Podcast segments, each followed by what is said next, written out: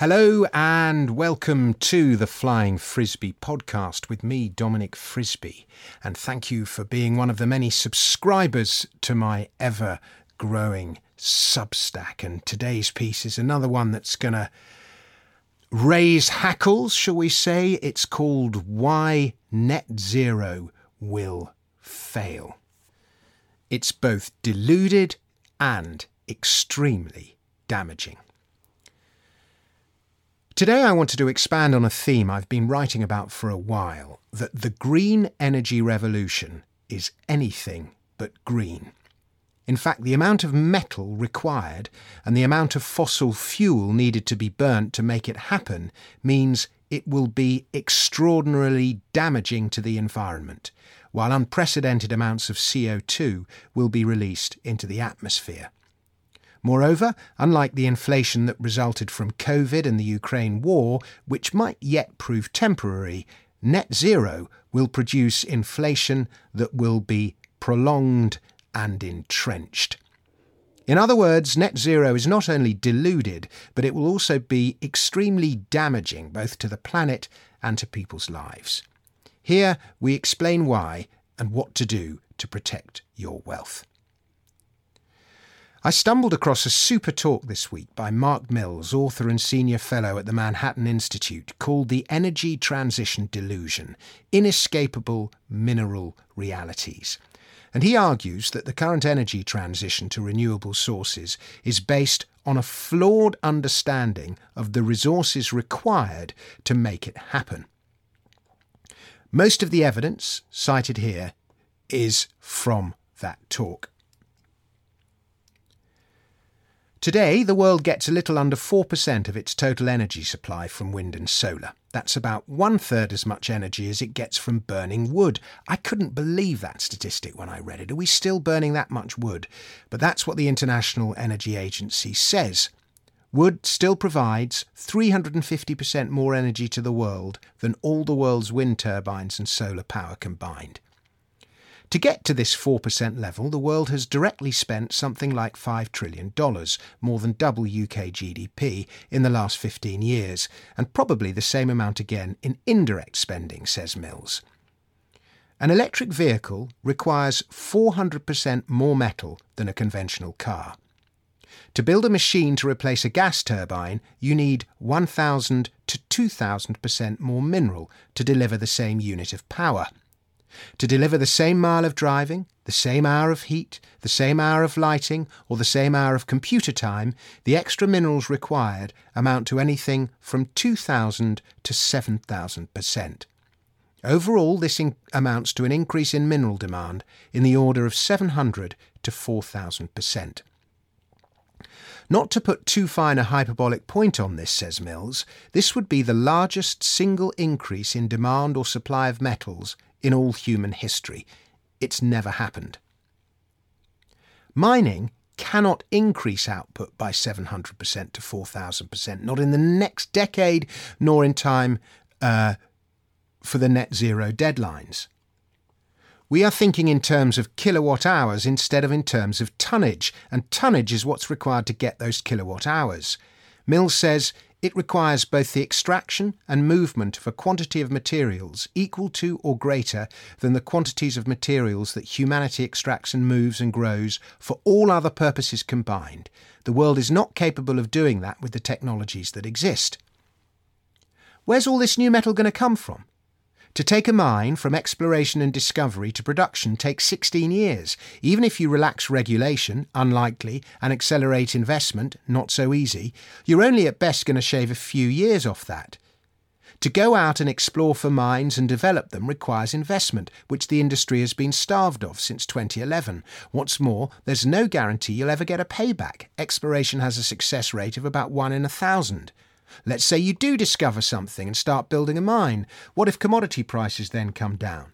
You lose a lot more than your shirt. It's a risky business.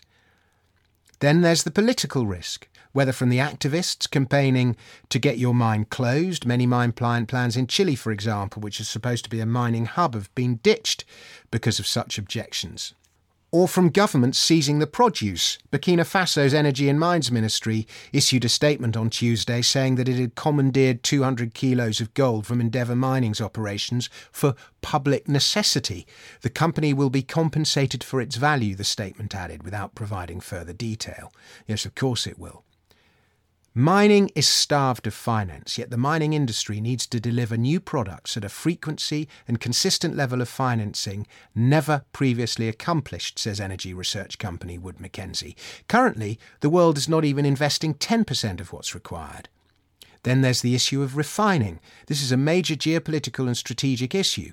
China dominates refining. 40% of global copper supply is refined there, 35% of nickel, 65% of cobalt, 87% of rare earth, 50% of lithium. Never mind the strategic question of handing China that much power, how environmentally friendly do you think Chinese refining is going to be? Chinese coal production for power generation hit a record last year. What will happen to metals prices in all of this? Currently, metals prices are a whisper in the broader inflation clamour. But a sustained increase in the price of metals and energy of 300 or 400% will push up overall inflation. There is only so much you can hide with subsidies. Now let's look at another cost, the environmental cost. As humans have extracted natural resources from the earth, they've become increasingly difficult to find and extract. A hundred years ago, average copper grades were 4%. That is to say, for every 100 tonnes of, co- of ore you process, you might get 4 tonnes of copper. Today, average grades have fallen to 1%. Other rarer metals require much more ore to be processed. A half tonne battery, says Mills, requires 250 tonnes of ore to be processed somewhere.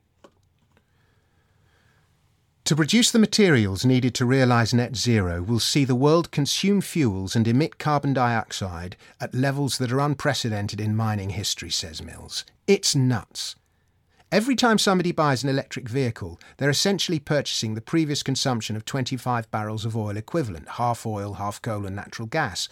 These hydrocarbons will have been burnt even before the first electron moves its batteries on the road by the time the electric vehicle first makes it to the parking space outside your home, it has already emitted, emitted 14 tonnes of CO2, compared to the 5 tonnes for the conventional vehicle. It's not until the vehicle passes 60,000 miles that you end up with a net reduction. Humans require more and more energy as we grow more sophisticated. The Industrial Revolution increased energy demand. The automobile uh, increased energy demand. The aeroplane increased energy demand. Computing increased energy demand. Drones and robots and AI are all going to increase energy demand. Surely the answer is not to turn our backs on fossil fuels. The focus should be on developing cleaner and more efficient fossil fuel technologies, as well as renew- improving renewable technologies. Unfortunately, the focus on renewable energy technologies has diverted attention and investment from the development of the cleaner and more efficient fossil fuel technologies we need. So, how to play all this? Do you think net zero diktats are going to change? I don't. Governments are too scared of the environmental lobby to change tack.